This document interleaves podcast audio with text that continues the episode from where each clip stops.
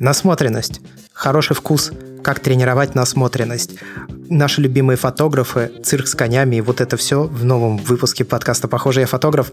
Меня зовут Андрей Барышников, и, как всегда, два человека, помимо меня, здесь еще сидят и будут рассказывать, собственно, вот эти самые темы. Привет, ребят. Добрый день, вечер, утро, у кого что. У нас очень раннее утро, да. Георгий и Иван. Привет.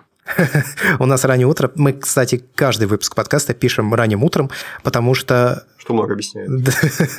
потому что у нас э, есть большая разница в часовых поясах, хотя прямо сейчас Иван все еще находится в Украине, верно? Но мозгами я все равно в другой часовой плоскости, поэтому я вообще потерянный. Все время из-за того, что ты, ну как, я все время теряюсь из-за того, что мы пишем по моему времени в четверг, а по-вашему в пятницу. И я такой как-то, мне кажется, сдвижка из этого. Ну ладно, неважно. У нас э, тема на самом деле очень сложная. Нас вот хвалили в чате, а, по-моему, нас Павел в чате Георгия хвалил, что вот нам удается находить темы, для которых не нужно видеть изображение. И вот, к сожалению, как мне кажется, сегодня у нас тема, которой бы, конечно, было бы хорошо видеть изображение, но мы постараемся ее обсудить как обычно это делаем, чтобы вы могли все воспринимать на слух. Насмотренность и ее роль в творчестве фотографа. Вообще, давайте попытаемся классифицировать, что такое насмотренность. Это умение отделять хорошие фотографии от плохих, в том числе и в своем творчестве. Немножко разные задачи в своем творчестве всегда это сложнее несколько, но в целом это вот такая вот вещь. Мне кажется, в принципе, надо сначала дать дефиницию, что такое хороший вкус – и я лично для себя ответ нашел не то чтобы давно. Я примерно все время, что я слушаю музыку, смотрю кино и так далее, пытаюсь дать определение, что такое хорошее кино, что такое плохое кино, что такое хорошая музыка, что такое плохая музыка. И более-менее ответ, который меня устраивает, я увидел в видео одного социолога, которое я часто кидал в канал, и принципе, отсылаюсь в статьях к нему часто. В общем, там мужик рассказывает, что вкус – это такой способ одной социальной группы отделить себя от другой социальной группы. Проще говоря, вкус это понты, если так совсем примитивно. Я на самом деле хотел, вот я удивлен, но я хотел сказать примерно то же самое. Мне кажется, что вкус хороший вкус. Ну, вообще не важно, какой на самом деле. Хороший, плохой – это все очень такие понятия, что для одного хорошо, то для другого плохо. Я хотел сказать, что вкус – это как раз э, нечто, что тебя отделяет. Ну, то есть, когда у тебя есть сформировавшаяся система ценностей относительно изображения, музыки и так далее. Вот это формирует твой вкус.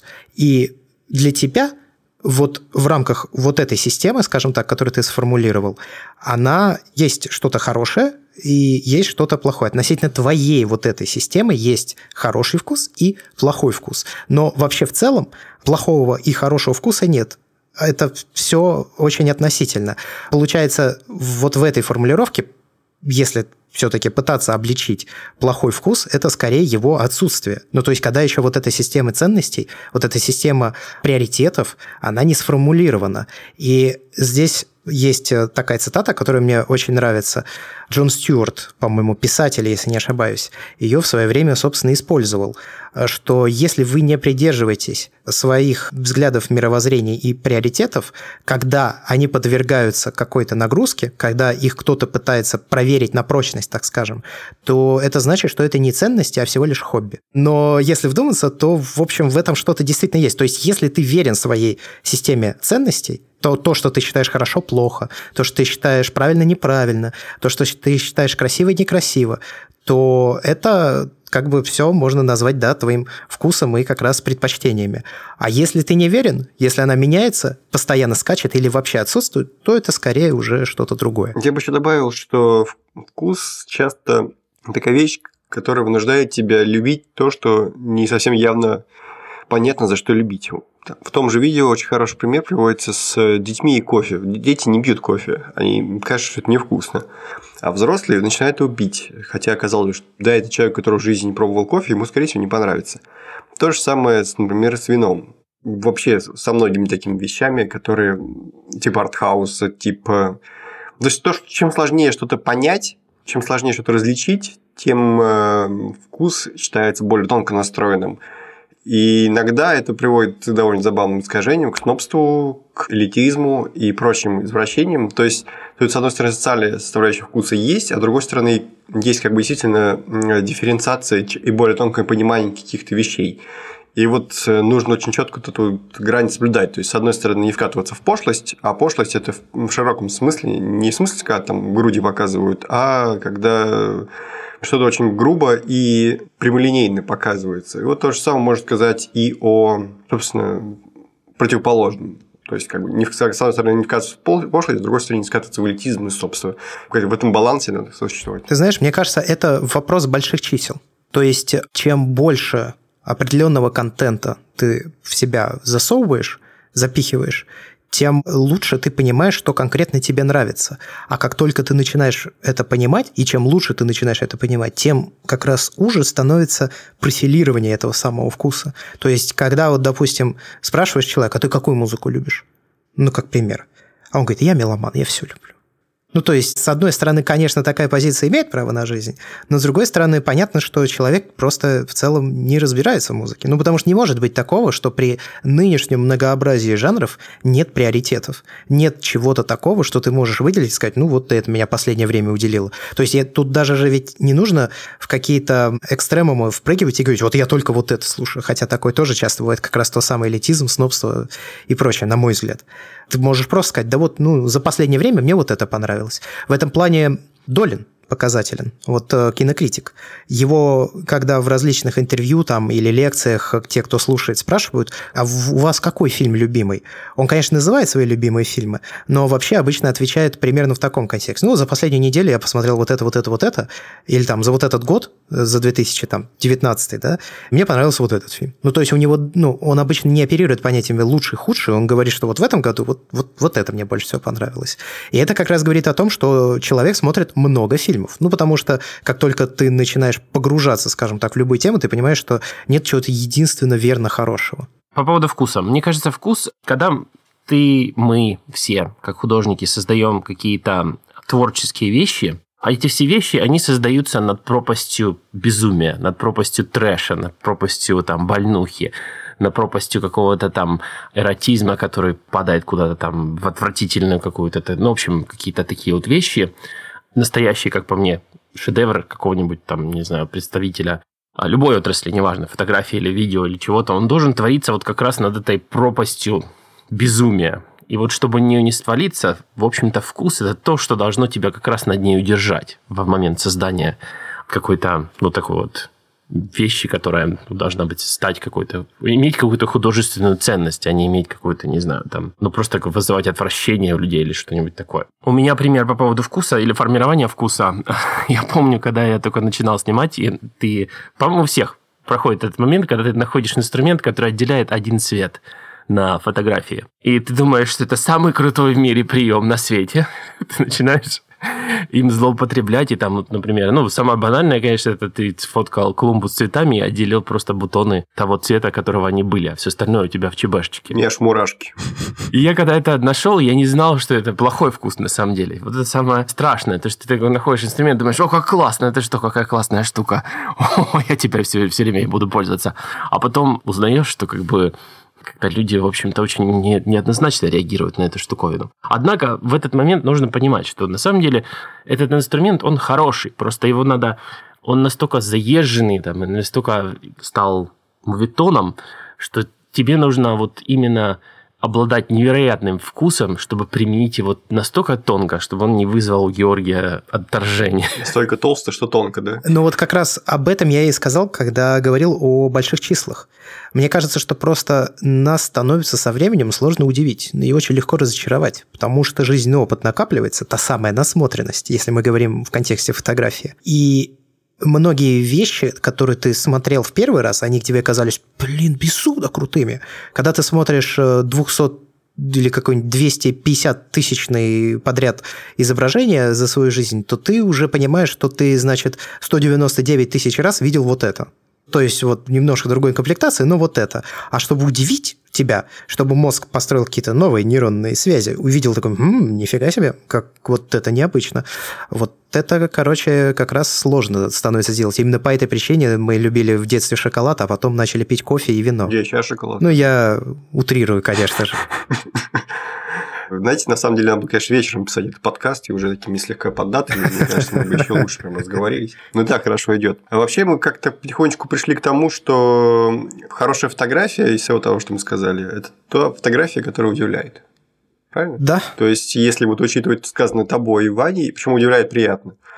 Вот тут и начинается проблема. Во-первых, можно ли считать критерием хорошести фотографии то, насколько она популярна, это раз – мы уже затрагивали тему, но можем, в принципе, еще раз э, об этом вспомнить. И второй момент, как вы для себя оцените хорошую фотографию? Для вас важно, чтобы она была популярна или нет? То есть это, в общем-то, один и тот же, на самом деле, вопрос. Давайте оценим. Вот хорошая фотография. Что такое? Это популярная фотография или это фотография, которая соответствует лично вашим фильтрам вкуса? Это фотография, которая соответствует лично моим фильтрам вкуса. На популярность наплевать, ты вообще на нее не ориентируешься. Вообще никак не ориентируюсь. Сейчас попытаюсь объяснить. Мне, допустим, в Инстаграме, да, ну, я об Инстаграме буду, наверное, часто говорить, просто потому что сейчас это такое некое публичное табло, куда все вывешивают свои снимки. И мне в Инстаграме, допустим, как ни странно, очень часто нравятся снимки различных, условно говоря, ломографов. Потому что они, может быть, и не идеальны технически, очень часто, да, это сделано даже специально, но они очень часто необычные. Ну, то есть я понимаю, что вот такие кадры я не вижу больше нигде. И они привлекают с собой внимание, они передают какую-то атмосферу, вот все то, что мы обсуждали в первых выпусках нашего подкаста.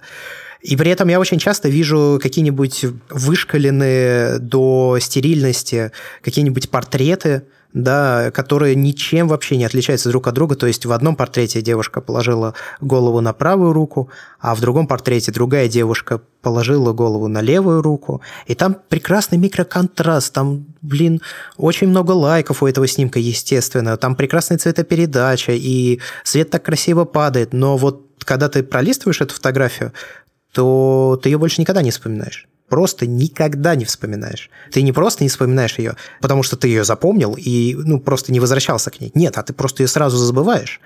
И вот снимки, которые по какой-то причине мне в голову западают, их я считаю хорошими. Поэтому мне совершенно все равно, насколько фотография популярна, скажем так, да, и меня исключительно трогает э, вопрос, запоминается ли она мне. А если она мне запомнилась, то это как минимум, наверное, потому что она необычная чем ты выделилась? Ну, у нас сейчас появилась типа мерила популярности, как сказал Андрей, табло публичное.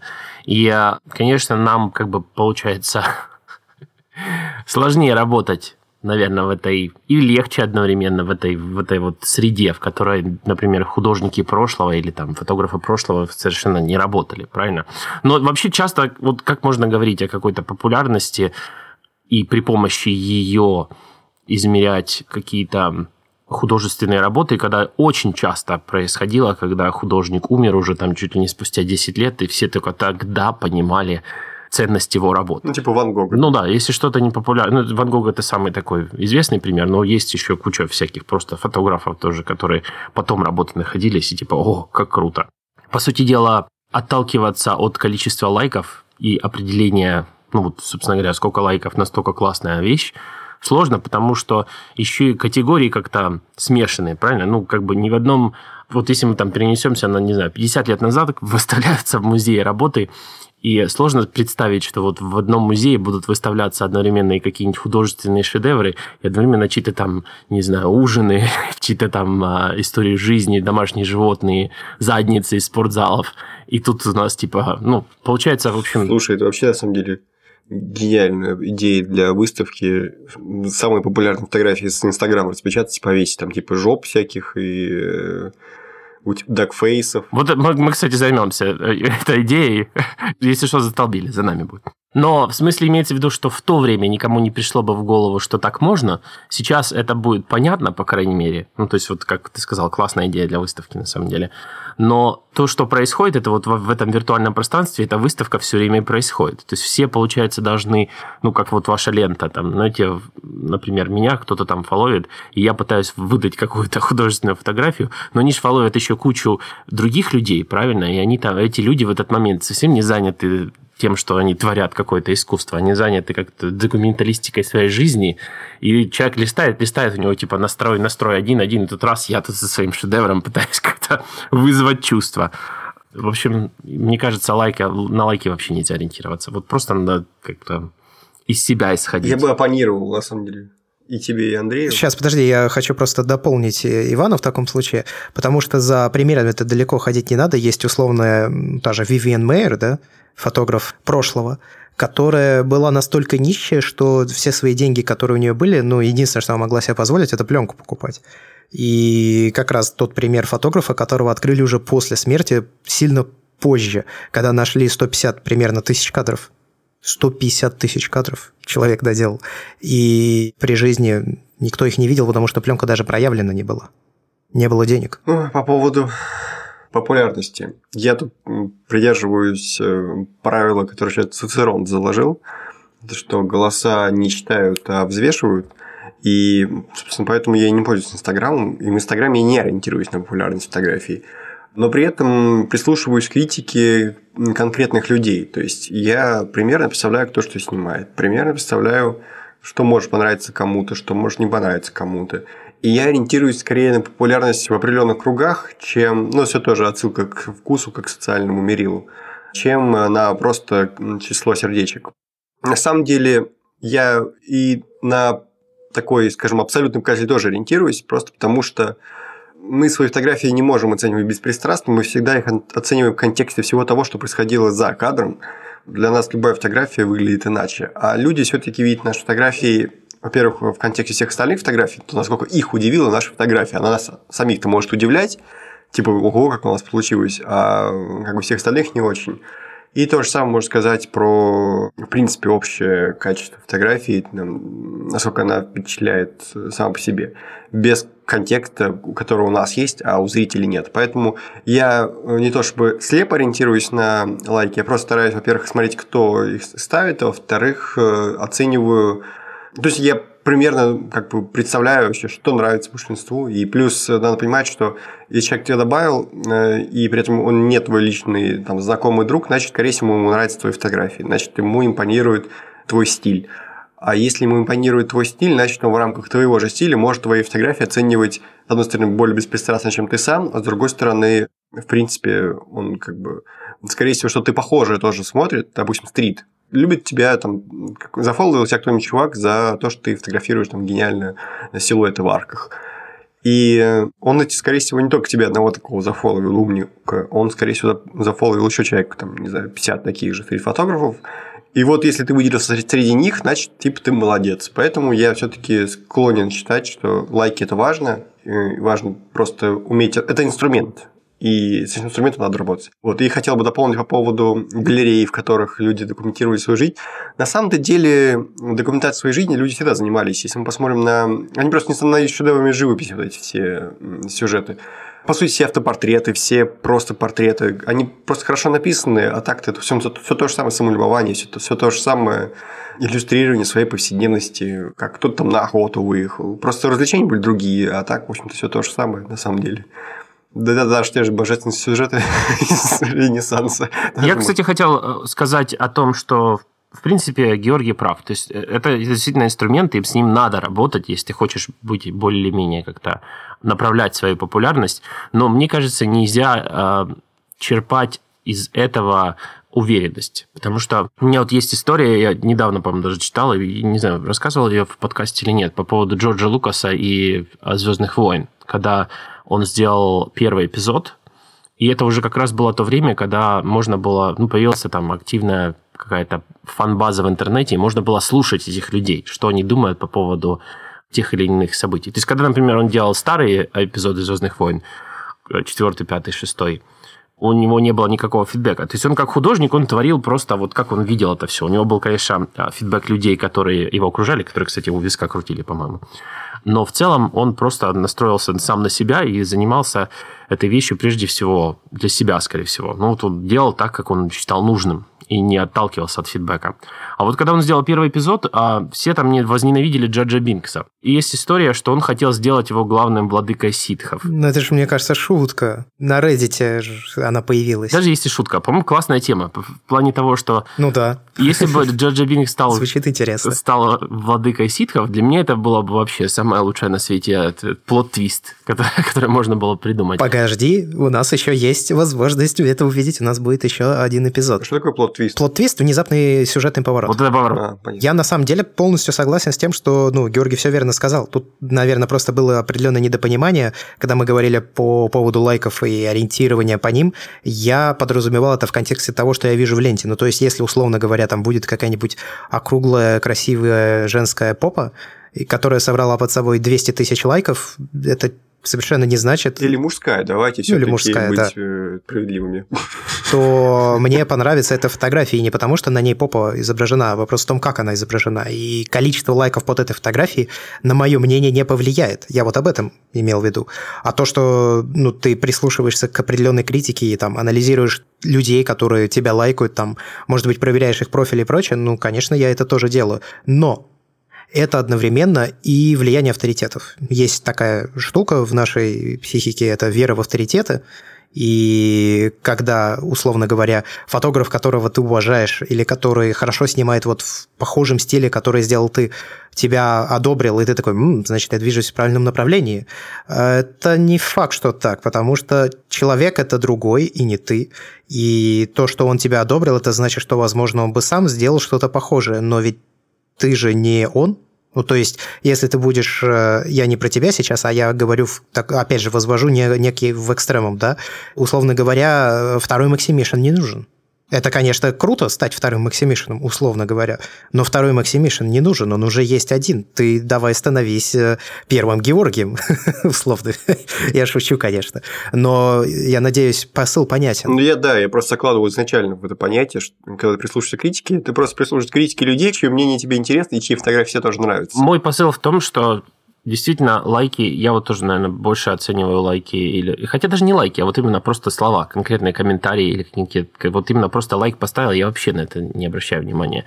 Но очень важно с этим инструментом осторожно работать, потому что он может повлиять на твою психику. То есть не надо расстраиваться. Я знаю, люди очень там расстраиваются, если там какое-то не набрало там какого-то количества лайков какая-то там фотография. И Мне кажется, это следствие каких-то других просто проблем. расстраиваются. То есть это не лайки причина этих проблем. С ними нужно работать, но не нужно их пропускать через сердце, наверное, вот так вот. Вот, вот сердечки не пропускаем через сердце. А как вообще правильно относиться к критике, что думаете? Да по морде всем, по морде всем, кому не нравится. Хорошо, что Ваня живет в Канаде, и у них это разрешено. Что, по морде? То есть можно, да, официально прийти, э, и если тебе кто-то раскритиковал твою фоточку в Инстаграме или лайк не поставил, можно прийти кипятком лицо ошпарить. Удобно. Я бы на самом деле так и делал, здесь у нас тоже. Короче, по поводу критики. Все очень сложно и просто одновременно. Мне кажется, это всегда вопрос ваших внутренних правил, как, в общем-то, и все остальное чем вы живете. Если есть как бы два крайних подхода. Первый подход, который писал Ваня, это расстройство личности, когда от количества лайков зависит твое настроение. И второй подход, это когда ты просто закрываешь глаза на абсолютно любую критику, тебе вообще абсолютно не плевать, кто что про твои фотографии думает, и ты их выкладываешь только с тем посылом, что тебе просто интересно показывать, а те, кто тебе подписывается, по умолчанию, им твоя работа нравится. И как бы ты исключаешь возможность, что если там твои фотографии нравились все остальные, а это не понравилось, человек может это как-то высказать. Я недавно кидал скриншоты из Фейсбука, в общем, Facebook такое место, где реально как бы люди в своем мире живут очень своеобразным, и я иногда читаю комментарии, как в зоопарк хожу, с обсуждением некоторых тем. вот, э, к сожалению, большинство фотографов сидит в Фейсбуке, соответственно, вся э, тусовка сидит там, и обмен этими комментариями происходит тоже там.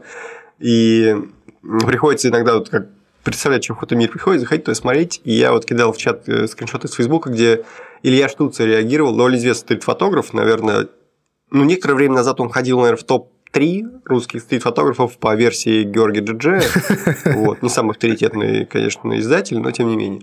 Сейчас он начал снимать очень сложное и неявное такое стрит-искусство, я даже не знаю, как это назвать. И люди иногда об этом пишут ему, и он каждый раз реагирует с одной стороны, очень велеречиво, то есть он прям расписывает, насколько ему наплевать, я бежал три дня, что сказать, как вы мне безразличны. Вот. И вот примерно так же вот он очень хорошо расписывает подробно, почему ему наплевать на то, что человек думает о его фотографиях. Но если тебе наплевать, ты можешь просто игнорировать или банить молча. А отвечать каждому, почему ему не интересно, что он нем думает, это тоже странно. И он каждый раз пишет примерно то же самое. Он говорит, что мне не интересно критикам, не интересно показывать свои фотографии. Кнопочка «Отписаться» там в каком-то там углу. В Фейсбуке, кстати, отписаться, в принципе, не очень сложно. Единственное, что, наверное, просто сделать в Фейсбуке. Вот. А есть, например, подход Косенко Павла, который тоже, в общем-то, просто называет э, любую критику, он не реагирует на нее негативно, он просто ей, скажем так, он троллит людей, которые ему и говорят, высказывают. То есть он летал недавно куда-то в Португалию, ему говорят, это можно было снять у себя на заднем дворе, например. Хотя какой нахрен задний двор в Москве? Ну ладно, в общем, у себя там на районе. И он на это отвечает, что типа я этим горжусь, для меня это комплимент. Почему комплимент? Чего там хорошего? Никто не может понять. Но вот он так вот на все реагирует, он абсолютно всегда называть Дехансера революцией, научным прорывом и так далее. И тоже, в общем, подход. Естественно, я думаю, что для себя, как человек творческий, он должен сомневаться во все, что он делает. Иначе бы он не добился того, чего он добился. Но на публике он бьет именно себя так. Я не знаю, в чем как бы, смысл этой стратегии, но мне кажется, наверное, себя оправдывает. Во-первых, это накапливается авторитет фотографа, это всегда важно. Если вы, допустим, покажете фотографию Пинхасова или по фотографию дяди Васи, они снимут одно и то же, Пинхасова все залайкают, назовут гением, а дядя Вася скажет, ты что, поехал кукухой совсем, горячку тебе или что? Вот. И как бы авторитет для фотографа важен.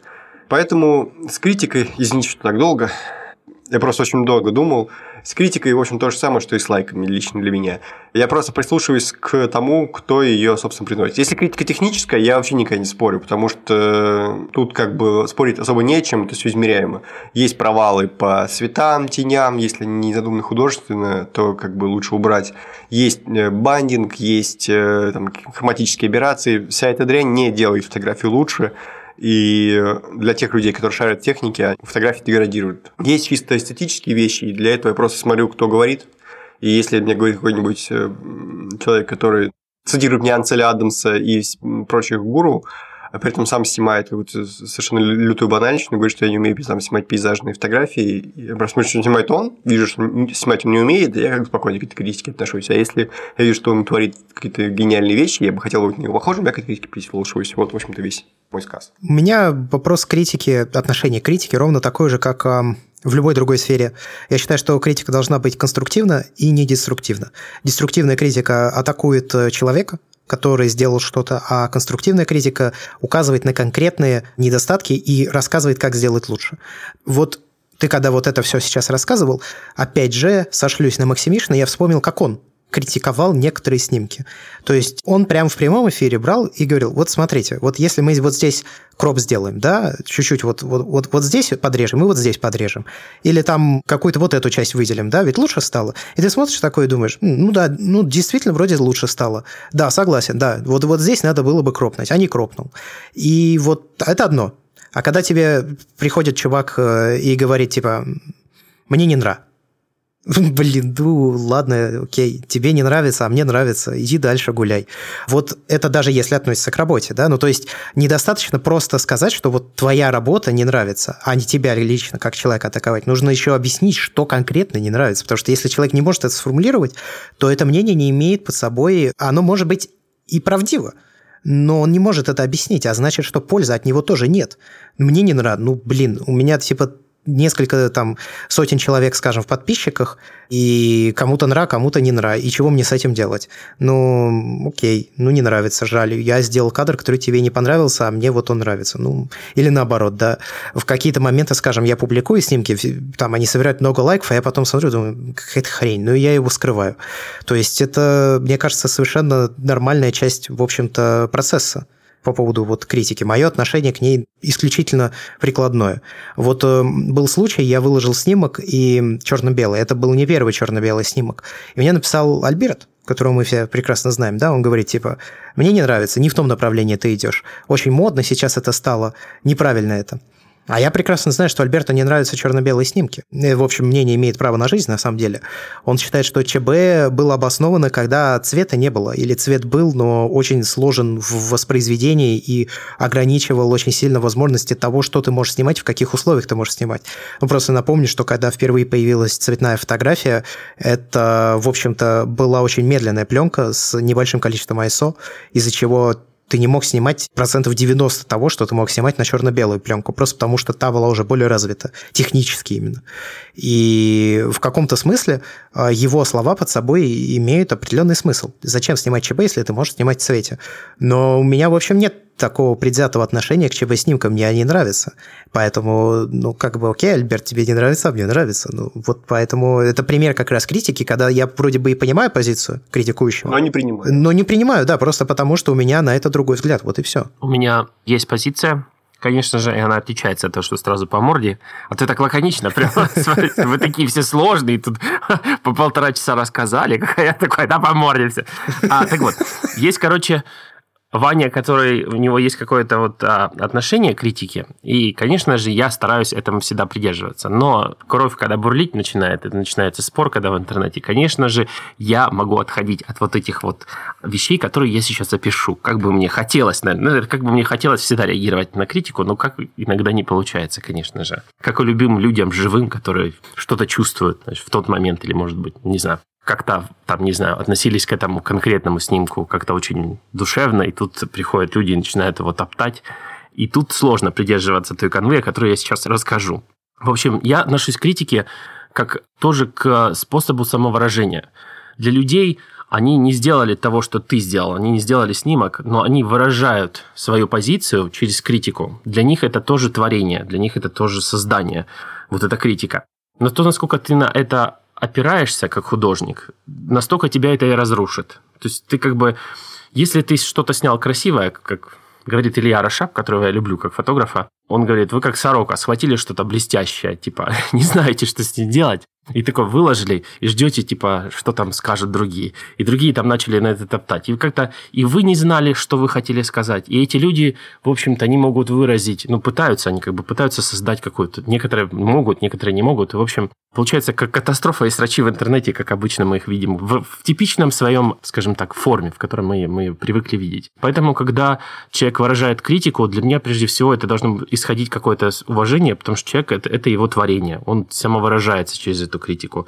Потом мы дальше начинаем смотреть, насколько это у него получилось, насколько у него получилось донести мысль, насколько у него получилось отстранить себя от критики. Вот, например, как с примером Андрея и Горского по поводу того, что, грубо говоря, надо было отделить личность э, критикующего и его предпочтения от самой критики. То есть к критике надо подходить очень сложно, грубо говоря. Нельзя вот просто ее воспринимать целиком. Надо отделять социальную часть, часть человеческую и часть, ну, грубо говоря, конструктивную.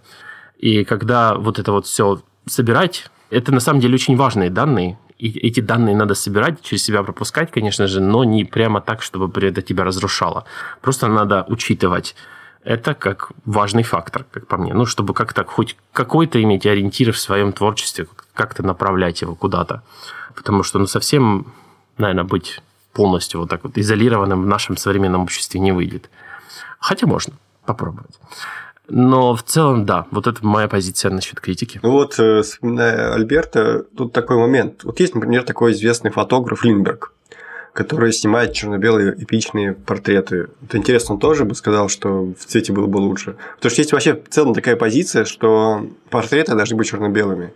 Потому что если мы вспомним того же Микеланджело и его определение скульптуры, этот кусок камня, от которого отсекли все лишнее. В общем, фотографии тоже это кусочек реальности, от которого отсекли все лишнее. И иногда лишнее – это не только то, что остается за рамкой, это еще и то, что не попало при обработке, собственно, фотографию, а именно цвет Если цвет не несет никакой сюжетной нагрузки, а почему от него не избавиться? Надо стремиться к минимализму. Ну и в целом, как бы мы упомянули Лимберга, мне кажется, тут самое время поговорить о насмотренности. Как вы калибруете? Я сначала чуть-чуть по поводу ЧБ скажу, буквально одно предложение. Я просто считаю, что ЧБ-снимки, они чуть более абстрактны. Вот и все. Ну, то есть они, они чуть более, что ли, фотографичны. Просто чуть более абстрактно, нежели просто документация реальности, и все. В общем, и поэтому они мне нравятся. ЧБ интересная тема.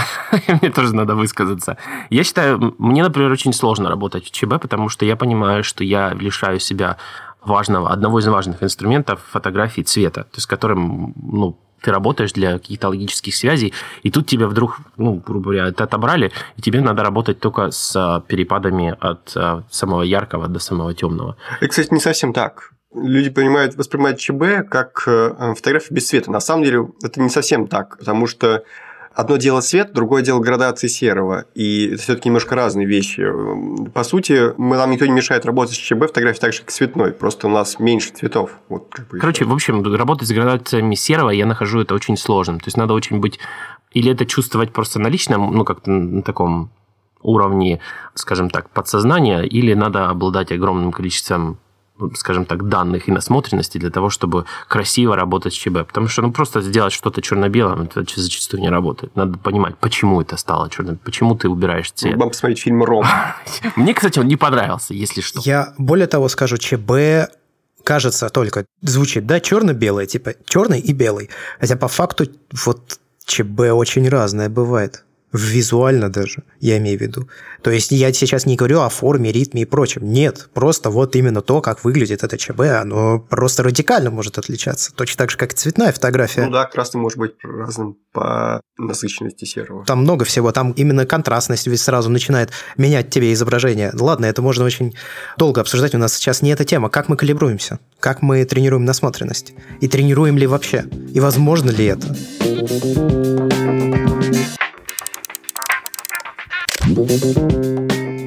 Вообще, я думаю, тут сразу стоит сказать, что калиброваться по чужим фотографиям намного сложнее, чем по фильмам и по картинам, потому что в силу доступности фотографии к ней намного больше прикладывают руку любители, полупрофи, что еще хуже. И, в принципе, дилетанты, которые не умеют снимать, мы эти фотографии видим, они могут на нас плохо влиять. В то время как фильмы на самом деле, особенно сейчас, практически все выверены, все снимаются суперпрофессионалами, у них нет никаких проблем с продакшеном, они идеальные. И если посмотреть практически любой сериал современный с хорошим бюджетом, он будет э, благотворно влиять на то, как вы будете чувствовать композицию на этапе съемки и так далее. То же самое можно сказать про живопись. Плохую живопись вы, скорее всего, не увидите, потому что она не попадет в поле вашего зрения, если вы не особенно не увлекаетесь. Вы, скорее всего, будете видеть лучше. Вот, в принципе, про фильм то же самое можно сказать. Не так много среди нас таких упоротых киноманов, которые смотрят вообще все, что снимается. У меня есть поправка. Не смотрите, как ставят цвет в современных сериалах, ситкомах. Ну, только, наверное, я говорю скорее про... Хотя западные тоже. В общем, не смотрите на свет в ситкомах. Не надо повторять это. Я замечаю, многие люди смотрят и делают, типа, точно так же, как свет выставлен в ситкомах. делают свои фотки и думают, что это, типа, дорогие фотки. Это ужас, вообще кошмар. Последние сериалы, которые я посмотрел, я давно задался целью как бы скриншотить э, момент, который мне очень нравится. Но я, поскольку смотрю сериал не один с женой, мне как бы трудно, надо для этого паузу там ставить, э, нажимать, то есть отвлекаешься теряется вот этот вот непрерывный процесс просмотра фильма, теряется погружение, и как поэтому не очень. Надо по-хорошему пересматривать, а времени у меня на это, к сожалению, не хватает. Но практически все последние сериалы, которые я смотрел, я их все могу отметить, как очень хорошо визуально сняты, и я бы им рад был иметь в своем портфолио фотографии, которые бы выглядели как скриншоты сериалов. Это Академия Umbrella. Сам сериал мне совершенно не понравился. А вот как он снят чисто визуально, довольно топорно местами, но изображений там есть несколько очень красивых. То же самое можно сказать про сериал «Maniac», который я смотрел тоже относительно недавно. Там тоже очень много есть красивых э, ракурсов и таких, скажем, даже не только ракурсов, сколько наборов образов. Даже абсолютно проходной сериал «Glow», который про женщин-рестлеров из 80-х годов, в довольно высоком бюджете, но все-таки это не высокое искусство. Даже он снят черт возьми, так красивый, по-моему, даже на пленку, судя по цвету, что даже оттуда хочется проверять цвета. Но про фильмы я не говорю. То есть там практически каждый фильм, он на тебя влияет благотворно. Я сейчас, наверное, скажу очень непопулярное мнение. Возможно, оно у меня со временем изменится. Я потому что собираюсь попробовать. Но я не люблю калиброваться, как, если так можно выразиться, по картинам. Я понимаю, классическое искусство, все схемы построения света и прочие композиционные приемы и прочее, прочее, прочее, но я не люблю калиброваться по классическим картинам, потому что я не уверен, что я хочу делать, э, я не хочу чтобы эта часть влияла на мое творчество. Я, мне гораздо ближе как раз фильмы. Сериалы тоже да, но в меньшей гораздо степени, потому что когда я вижу, на мой взгляд, хороший по там, цвету, свету и прочему фильм, как правило, это всегда лучше, чем хороший, опять же, на мой взгляд, по цвету, свету сериал. То есть я не говорю, что сериалы делают хуже. Не так, но я считаю, это мое эмпирическое наблюдение, что в фильмы вкладывается все-таки времени и сил больше, чем в сериалы. Сериалы идут сейчас как поток. Это, то есть, буквально, если мы подписаны на Netflix, то вы знаете, о чем я говорю. Там все новые сериалы появляются, ну, не каждый день, конечно, но почти каждый день. Это не может быть э, выверенным на 100% чем-то таким, что передает авторскую задумку. Это не относится, естественно, ко всем сериалам. Есть очень красивые сериалы. Мне, допустим, очень нравится, как со светом работает больница Никербокер и первый сезон True Detective. Прекрасный совершенно. Да, вот я тоже хотел сказать. Это был мой референс много раз. Я очень часто старался обработать фотографии вот именно под это изображение, которое было в «Сачном детективе». Есть очень много примеров, да, но вот из последнего, если говорить о фильмах, то я в Бардакасте рассказывал об э, высшем обществе фильм. Сам фильм очень спорный, но совершенно волшебная и прекрасная работа со светом. Восхитительная. Я такого давно не видел. А если говорить о цвете, то мне безумно понравилось даже не столько цвете, сколько композиционных, наверное, приемах плюс цвет. То вот я только-только вчера на момент записи посмотрел э, фильм «Синонимы», французский, если не ошибаюсь, Надава Лапида, по-моему, так его зовут. Вот если вы хотите увидеть что-то необычное именно в плане того, как снимают, вот хотите взбудоражиться, то это как раз вот по такому я люблю калиброваться. На меня очень сильно повлиял по цветопередаче фильм 2000, по-моему, 12 года. В русском переводе он называется «Сорванец», а в английской версии это «Томбой». Это о девочке, которая ощущает себя мальчиком. Ну, точнее, хочет тусить с мальчиками и начинает вести себя как мальчик. Она одевается как мальчик, чтобы ее не считали за девочку. И там какая-то совершенно прекрасная работа с цветокором уже. Я все время ну, не все время, но часто хочу сделать что-то похожее, но мне никогда не получается. И я понимаю, насколько велика еще пропасть в уровне навыка людей, которые работали там, и вот меня. Поэтому еще такой важный момент, который я хочу заметить. Мне вообще кажется, что калиброваться нужно не по изображениям, как бы это ни было странно. Ну, то есть нужно смотреть много изображений, но по себе я замечал, что самые главные изменения происходили скорее когда я поглощал какое-то другое творчество. Ну, то есть не визуальное даже, возможно. Просто потому, что мозг начинает иначе работать. Как говорят, что читаете по фотографии, читайте Довлатова. Я, правда, Довлатова не люблю, но в целом, да подход верный. Ну, скажем так, чтобы достичь того же эффекта от просмотренных изображений, нужно потратить гораздо больше времени и просмотреть какое-то безумное количество изображений, если это можно как-то соотносить. Здесь, наверное, стоит заметить, что есть форма есть содержание в искусстве. Подожди, а какие у тебя любимые режиссеры? Ты вот это расскажи, мне кажется, у тебя интересный список. У меня нет э, любимых режиссеров есть режиссеры, которых я могу выделить, потому что мне нравится большое количество фильмов у них. Ну, Но это может не относиться к изображению. Ну, как мы только что выяснили, это не самое главное. Ну, смотри, мне нравится, допустим, как снимает э, Пол Томас Андерсон. Мне нравится, как снимает Уэс Андерсон. Тоже Андерсон. Мне нравятся фильмы братьев Коинов. Я думаю, что здесь не особо что-то тривиальное, ну, точнее, необычное. Мне нравится, в принципе, Тарантино. Хотя в плане изображения я считаю, что у Тарантино одна хорошая работа – это «Мерзительная восьмерка». Потому что то, как они работали со светом вот в этой лачушке, это ведь, по сути, процентов, наверное, 80 фильмов в ней проходит. Попробуй сними в одной комнате фильм трехчасовой или сколько он там идет, три с половиной часа.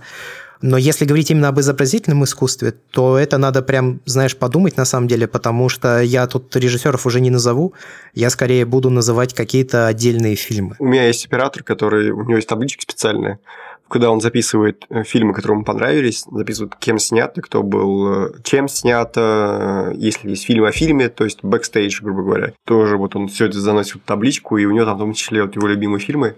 Но могу за себя сказать, что на меня как фотографа очень сильно повлияло творчество Финчера. Я очень люблю его фильмы. Нет ни одного фильма Финчера, который бы мне не понравился. Да, крутой. Кроме разве что «Зодиака». На меня Кубрик сильно повлиял. Ну, то есть я считаю, что у Кубрика работа со светом на совершенно восхитительном уровне. Простите за банальность, как у Тарковского. При этом, что интересно, вот сейчас, конечно, фильмы по большому счету все выглядят очень круто. С другой стороны, если посмотреть какие-нибудь фильмы нулевых или клипы нулевых, они все выглядят отвратительно в плане цвета, так уж точно. Это абсолютно невменяемый Тил Оранж. Вот как выглядит самый яркий пример стоматийный, я думаю, у вас тоже сразу в голове перед глазами всплывет, это фильм «Трансформеры», как он был покрашен в первой части. Тут вот совершенно морковные лица, совершенно какое-то зеленое небо. И, в принципе, это была распространенная практика так вот красить. Клипы нулевых, в принципе, их по скриншотам можно отличать. Вообще довольно забавно. Я хотел как сделать пост э, про то, как менялось визуальное искусство 90-х, там, нулевых и нынешнее. То есть, в 90-х была мода просто на гиперсатурейшн, Самый яркий пример – это клип Кайли Миноук «Confide». Нулевых вот эта мода на гиперконтраст и Orange, сейчас такая мода на пленочку и на сдержанность. Не является ли наша оценка, моя вернее, оценка текущая э, качества фильмов просто тому, что я привык, что сейчас такой визуальный язык, и типа это круто. А лет через, допустим, 10 мы будем смотреть на то, как снимались нынешние фильмы, и они такие, бля, Почему сегодня не покрашен Фил Ронж? Не знаю, честно говоря, трансформеры первые мне не нравились даже когда я их смотрел, а я тогда был сильно моложе. Скажем так, я не знаю, может быть, это определенная позиция, может быть, это еще что, но мне почти никогда не нравится, условно говоря, массовый тренд в кинематографе. Я обычно смотрю выборочные картины, и, как правило, они из этого тренда сильно выходят за его рамки. Ну, то есть в какую-то сторону другую. И вот они мне нравятся. А вот эти массовые тренды, которые приходят, уходят, меняются, как правило, в целом они мне не очень. На самом деле, я, кстати, вот вы, вы перечисляли все те же вещи, о которых я хотел поговорить, поэтому мое выступление называется будет коротким.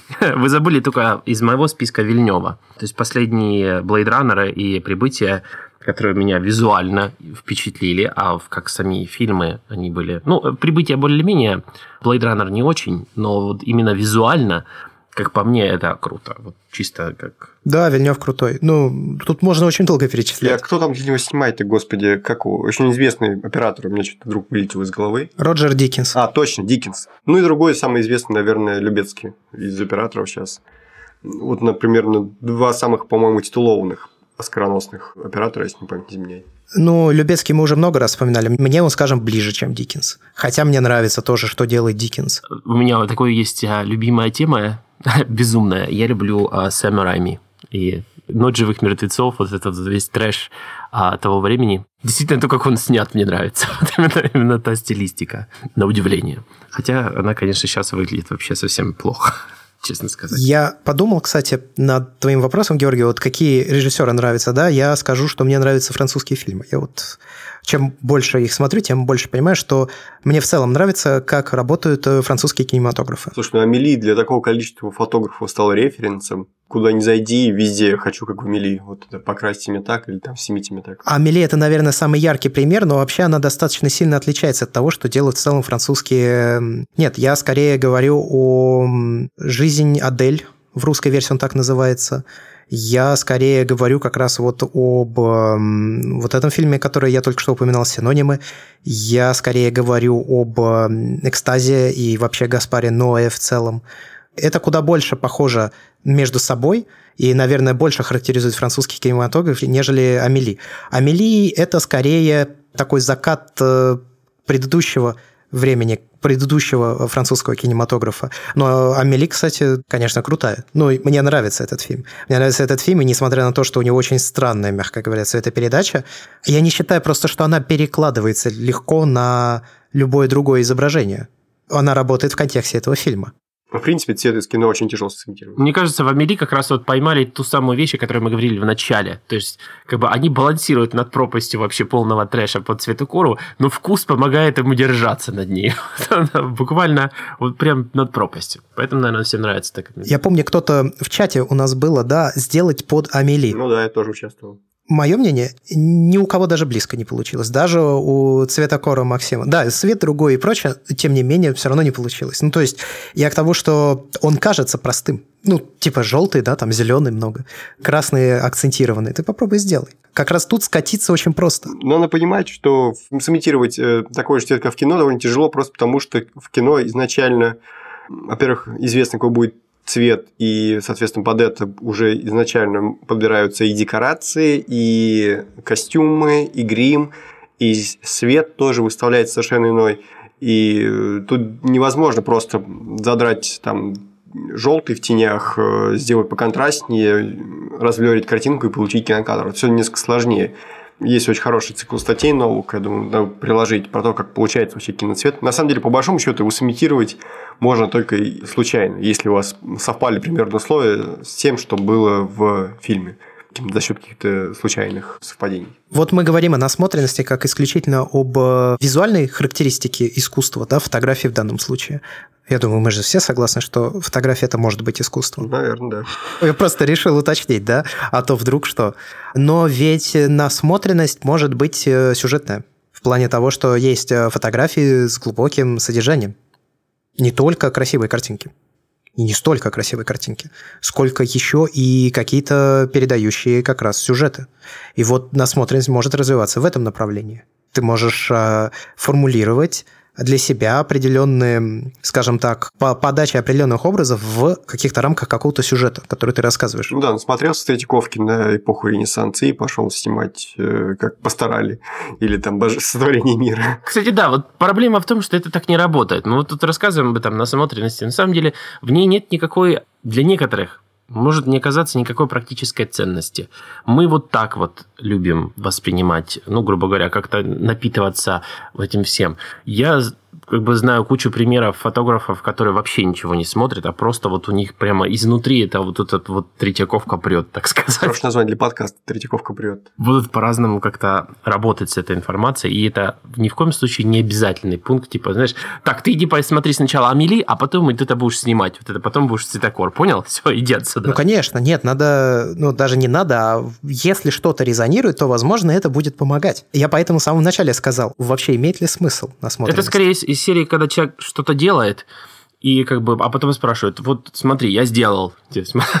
У меня есть любимая рубрика в моей нейронной сети в Google Photos, я сделал. Когда она тебя пытается в цветокор, я не знаю, видели ли вы или нет, ну вот там сняли какое-то количество кадров, и она потом типа присылает уведомление, смотри, хозяин, я сделал. Ты смотришь, думаешь, какой кошмар.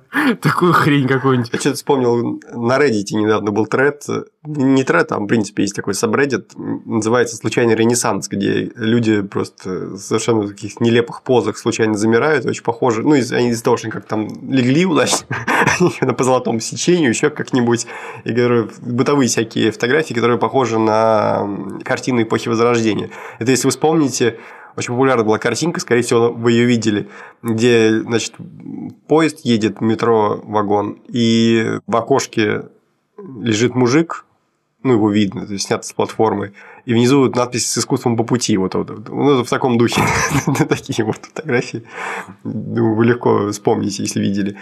Вот. А по поводу формы и содержания в искусстве, тут на самом деле я бы так сказал, мне кажется, искусство это... Я на самом деле только из, из скромности и интеллигентности, которые у меня не очень много, я говорю о том, что в искусстве э, содержание тоже важно. На самом деле для меня лично искусство это просто вообще синоним формы. Это всегда работа только с формой. Потому что по содержанию ну, возьмите какой-нибудь там, не знаю, текст э, Led Zeppelin и возьмите текст Тимати, сравните их, и там по смыслу, в общем, разница будет небольшая, если называть текст содержанием песни.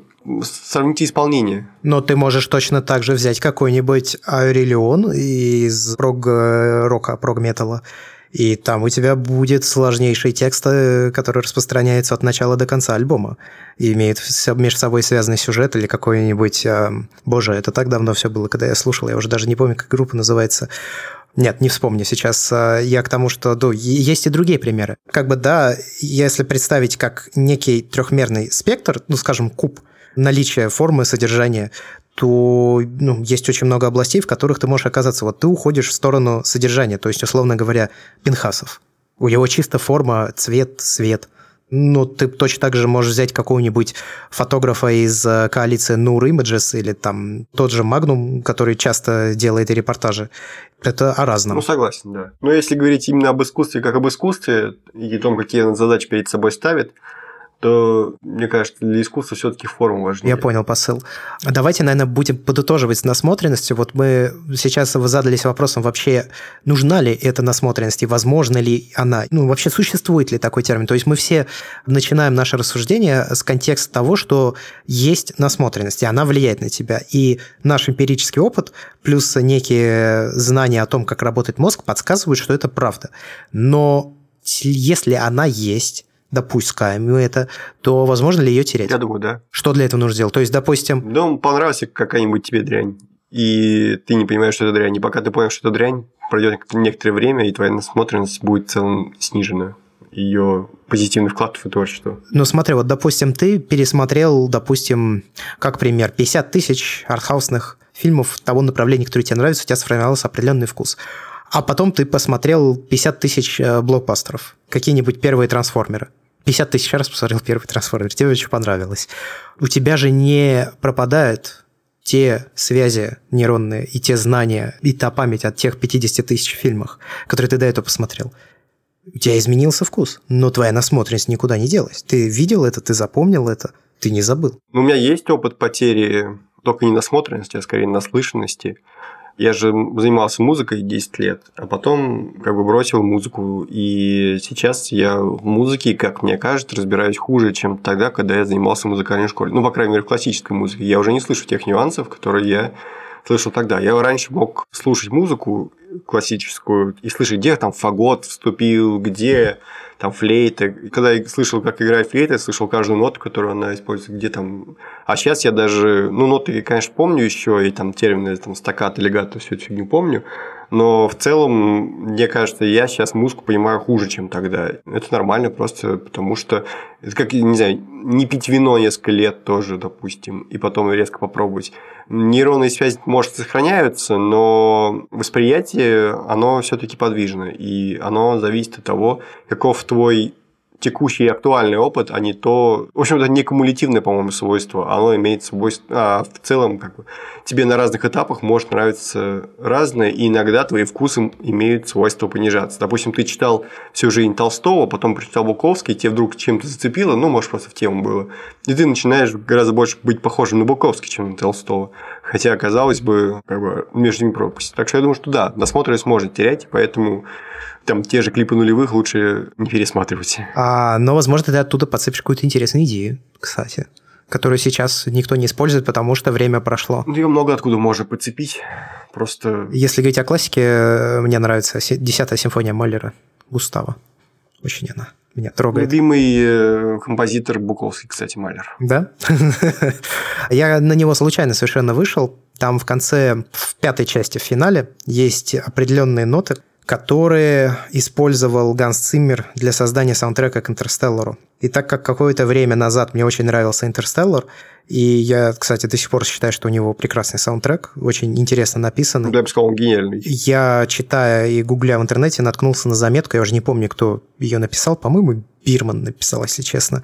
Илья Бирман, а, дизайнер такой, в бюро Артема Горбунова. И вот он как раз нашел между ними э, связь. Ну, то есть вот эти там несколько нот, ну, там несколько десятков, наверное, нот, которые перекочевали, скажем так, вдохновили, да, Циммера в конкретных местах, конкретных мелодий. Я послушал симфонию эту сначала раз, потом два, потом три, и в результате прям, ну, она мне реально очень понравилась. Именно финальная часть, вот эта десятая симфония, опять финал, только я не помню, она уже Диминори, и там много разных Я версий. сейчас пишу диссертацию под э, Циммера, прям мне отлично заходит.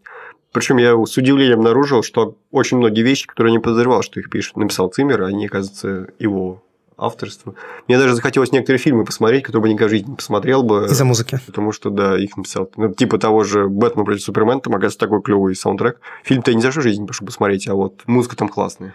Ну, Циммер вообще очень продуктивный, конечно, чувак. Но, правда, у него часто похожая работа. Это правда. Но это, наверное, издержки. И это уже издержки, наверное, жанра, в котором он работает. Ну да, музыка не даже мешает. Я, скажем так, я сомневаюсь, что он не может написать по-другому. Я уверен, что он высочайшего уровня специалист, да, профессионал, который может написать как угодно. В этом как бы он поэтому и профессионал. Ему говорят, хотим вот так. Он такой, окей, будет вот так. Ваня, у тебя есть на этот счет какое-то вообще мнение? Реально ли ухудшать свой вкус? Я не думаю, что это заменяет меняющий. Ну, вот как ты говоришь, там посмотрел 50 тысяч классных фильмов, потом плохих, и у тебя заменился вкус. Я думаю, что просто он стал другим. Он стал, типа, просто собрал в себя, саккумулировал какие-то части, и это стало вот какой-то уникальной вещью. Так же, как и музыка, которую вы прослушали, она тоже вот как-то вот так уникально пропуская через себя все эти вещи, мы формируем какой-то свой, какой-то уникальный вкус, который в конце концов должны донести через свои какие-то фотографии или любые вещи, которые мы пытаемся создать. Поэтому не думаю, что можно как-то это утратить. Просто это принимает другую форму. И э, нельзя сказать, что, например, плохие фильмы испортили твой вкус. Вряд ли.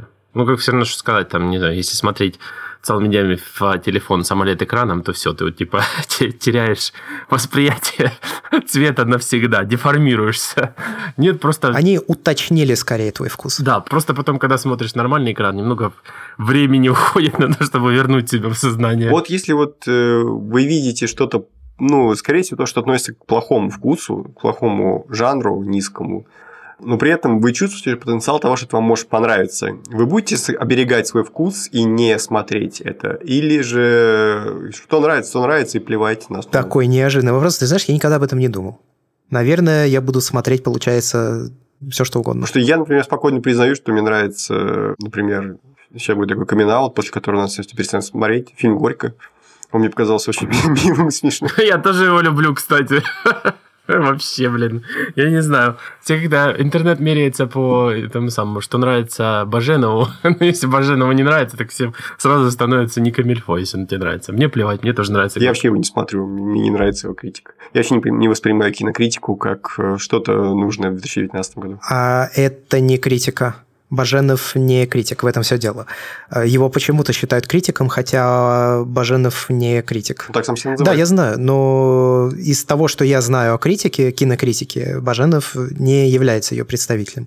Но здесь, конечно, на нас могут погнать палками с, с отрицательными оценками. Баженов является видеоблогером, это не одно и то же. Бэткомедиан, если что. Хотя фанаты у него, конечно, очень преданные.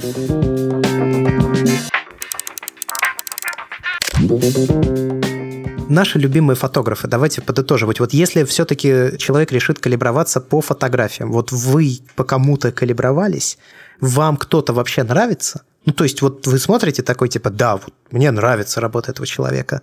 Или таких нет? Какие-то отдельные фотографии, да, а вот в целом творчество человека нет. Я быстро озвучу свой список, потому что мы уже хорошо посидели нормально, так долго. У меня совет для свадебщиков. Смотреть одного единственного человека. Джо Бьюсинг. Все. вот, вот, на него равняться. Будете снимать так, будет классно. Будет у нас у всех классная свадебная фотография. Из тех, я понял, что я вот а, очень много тех людей, которых я смотрю, а, это все-таки современные люди, которые еще по совместительству видеоблогеры, то есть я не, не, не копаю там в какой-то там а, совсем древние истоки, там, не знаю, ну, Ансель, конечно, нравится, все дела. Магнум я люблю тоже. Все фотографы Магнум, все, что они делают, это по умолчанию мне все нравится. Мне нравится Бенджамин Вон Вонг. Это чувак, который снимает... Он, короче, делал вещи без фотошопа. И очень крутые вещи. Сейчас э, он начал делать виральные вещи по поводу environment, ну, типа окружающей среды, защиты. И он там делает совершенно крутые штуки, поэтому погуглите, посмотрите, что делает Бенджамин Вон Вон. И это восхищает, что с технической точки зрения, что с точки зрения идеи, в общем, молодец. На удивление, мне сейчас вообще даже стыдно признать, Джейсон Ланьер, это чувак, который был артисаном Sony, ну, был, он, по-моему, есть сейчас, и он такое я его начал смотреть, когда начал только снимать, и мне нравились эти все вещи, которые он снимает. Опять же, там был фокус на технике больше, а именно на фотоаппаратах, линзах и прочем. А сейчас я понимаю, что, ну, делает он, конечно, пошлую фигню, но, тем не менее, он является частью, которая сформировала, наверное, мой, мой вкус. Сейчас я его уже не смотрю, но его интересно глянуть как на референс. И Трей Редклифф, то же самое, мы его вспоминали в прошлом подкасте, по-моему, и это человек, который снимает в таком безумном HDR, у него блог Stack in Customs называется, А, тоже интересная тема, если нравится HDR-ландшафты. То есть э, вот этот такой пионер HDR-ландшафтов, наверное. Илья Рашап. Илья Рашап – один из моих самых любимых фотографа в плане того, как бы мне нравится то, что он делает, но еще мне нравятся, естественно, его а, курсы, то, как он учит фотографии, разбирает многие вещи. Грубо говоря, люди ему присылают свои фотографии, он их разбирает. Также он просто по ходу рассказывает свои какие-то взгляды на разные художественные части фотографии. В общем, нравится мне этот товарищ. И в плане Филипп Блум мне нравится как видеограф, я смотрю все, что он делает, и вообще, я считаю, классно современных видеографов, которые такие эпохи интернета. Хотя он, по-моему, делал вещи даже до... Ну, которые были популярны просто на телевидении. И он просто круто снимает видео. Вот, вот такой вот товарищ интересный. То же самое, по сути дела, вот и все, такой вот мой список людей, за которыми я в последнее время слежу. Все остальные более маленькие а, в плане ну как маленькие, они вообще довольно большие блогеры. Ну там, например, Питер Маккинон. Мне просто интересно за ним следить, как за его феноменом роста на социальном медиа. По-моему, чувак был из Торонто, и он прославился тем, что он GoPro при, прикрепил к своей ноге. И так какое-то долгое время ходил. И сейчас у него там 3 миллиона подписчиков или что-то такое. А снимает он такие, ну, заурядные достаточно ландшафты канадские. Но в целом окей. Его вполне можно смотреть. Они хорошо сделаны.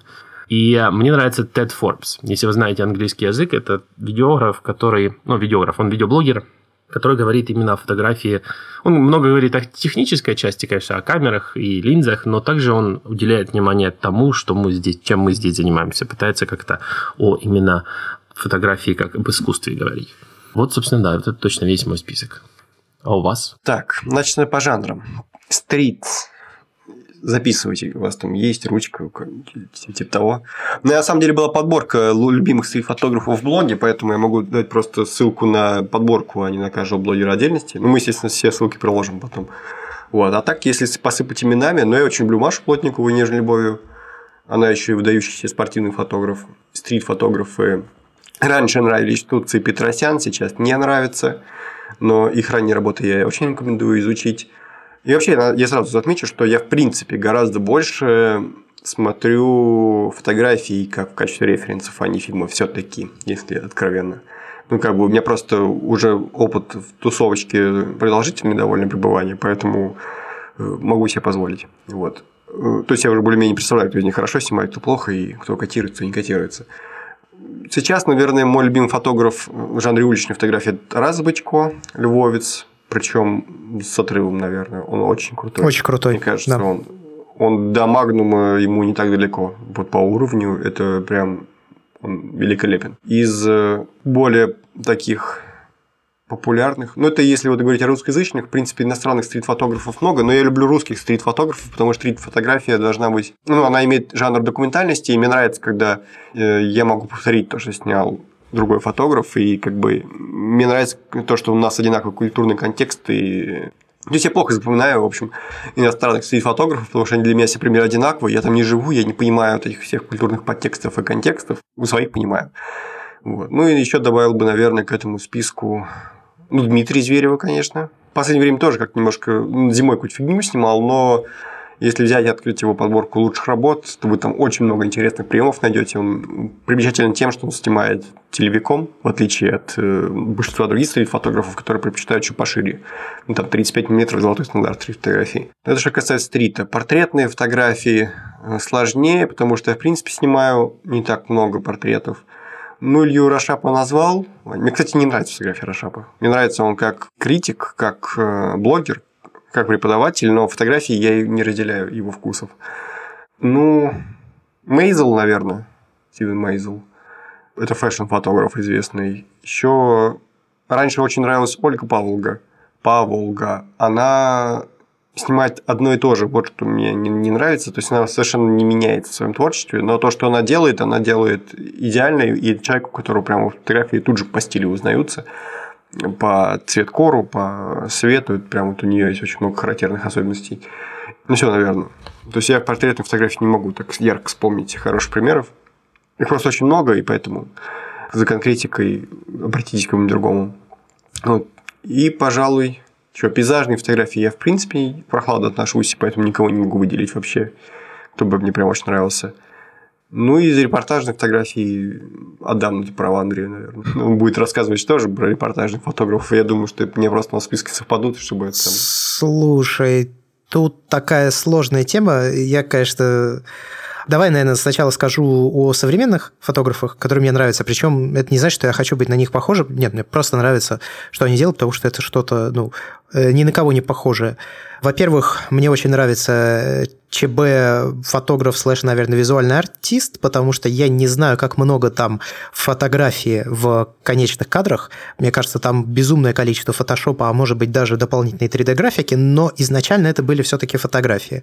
Это девушка, по-моему, азиатка, зовут ее Ноэль Освальд. У нее совершенно потрясающая работа. Я считаю, что, наверное, в ЧБ самый уникальный труд, который я вообще видел когда-либо, это вот у нее.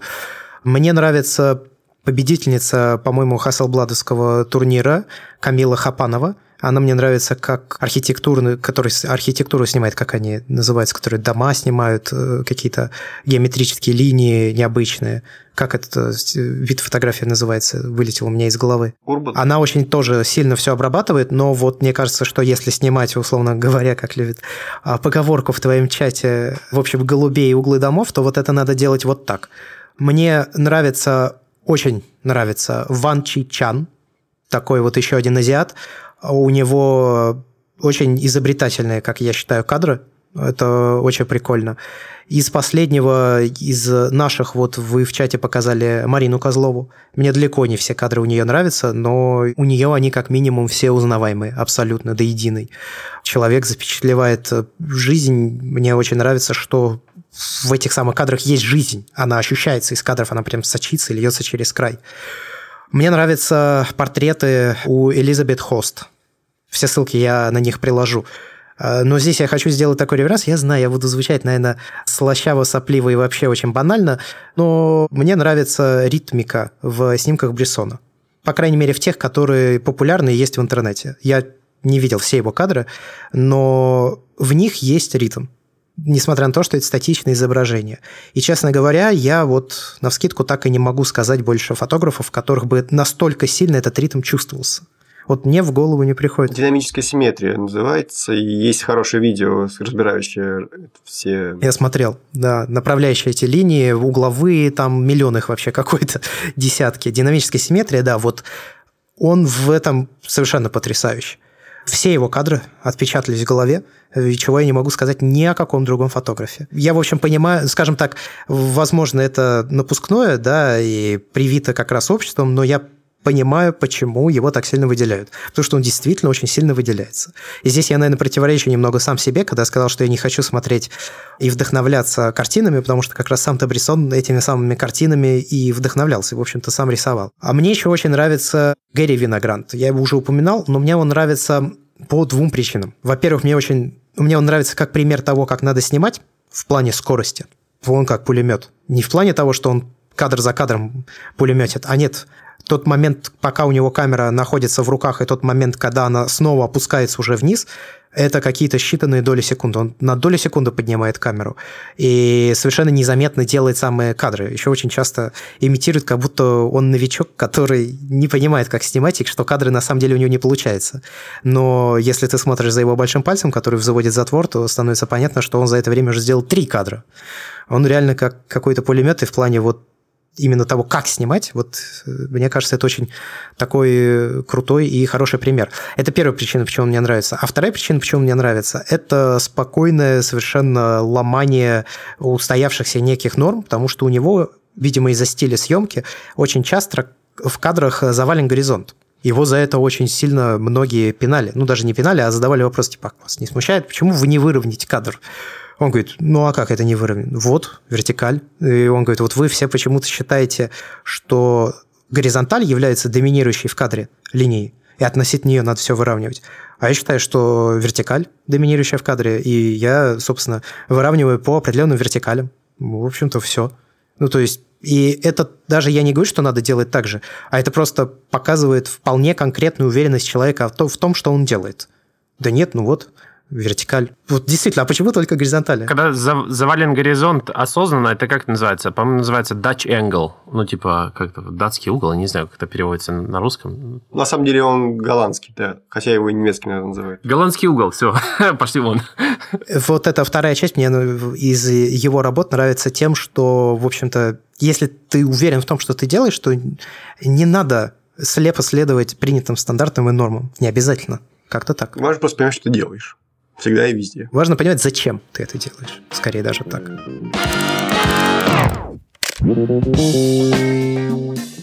На этом, наверное, мы будем заканчивать. Сегодня подкаст у нас получился такой рассуждательно-мечтательный, что ли, даже. А, надеюсь, нам удалось раскрыть тему того, как мы это хотели. Ссылки на всех фотографов, которых мы упоминали, мы приложим в описании к этому выпуску подкаста. Ну, а вы, дорогие слушатели, можете сделать для нас самое лучшее – это перейти в iTunes. Даже если у вас его нет, поставить iTunes. Если у вас нет iPhone, iPad, MacBook. Купить iPhone. Да. Поставить нам оценки. А если вы еще и напишете отзыв к этой оценке, будет вообще совершенно прекрасно. А как им проще всего это сделать? То есть там кнопочка какая-то у нас есть или что? То есть э, там, по-моему, сразу можно перейти, да, из выпуска в подкаст? Конечно, ты можешь ткнуть просто на автора подкаста имя, и ты попадешь сразу на страницу этого автора подкаста, где можно поставить оценку. Просто если все себе представить этот процесс, мы потом пройдет более мягко и нежно. И, допустим, если вы сейчас тупите в троллейбусе, автобусе, и если вы слушаете подкаст, скорее всего, ничего не читаете, вы можете просто достать телефон из кармана, нажать кнопку разблокировки, прокрутить немножко, да, и все будет классненько и у, всех, и у вас, и у нас. Нам будет, в общем, очень от этого хорошо и приятно, да. А, с вами были три человека. Это я, Андрей Барышников, это Георгий Диджея. Это я. Пока. И Иван Воченко. Да, всем пока. Пока.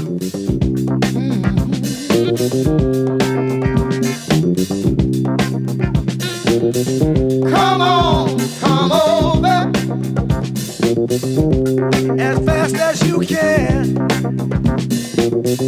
You're afraid that you won't like it, but you don't understand. One thing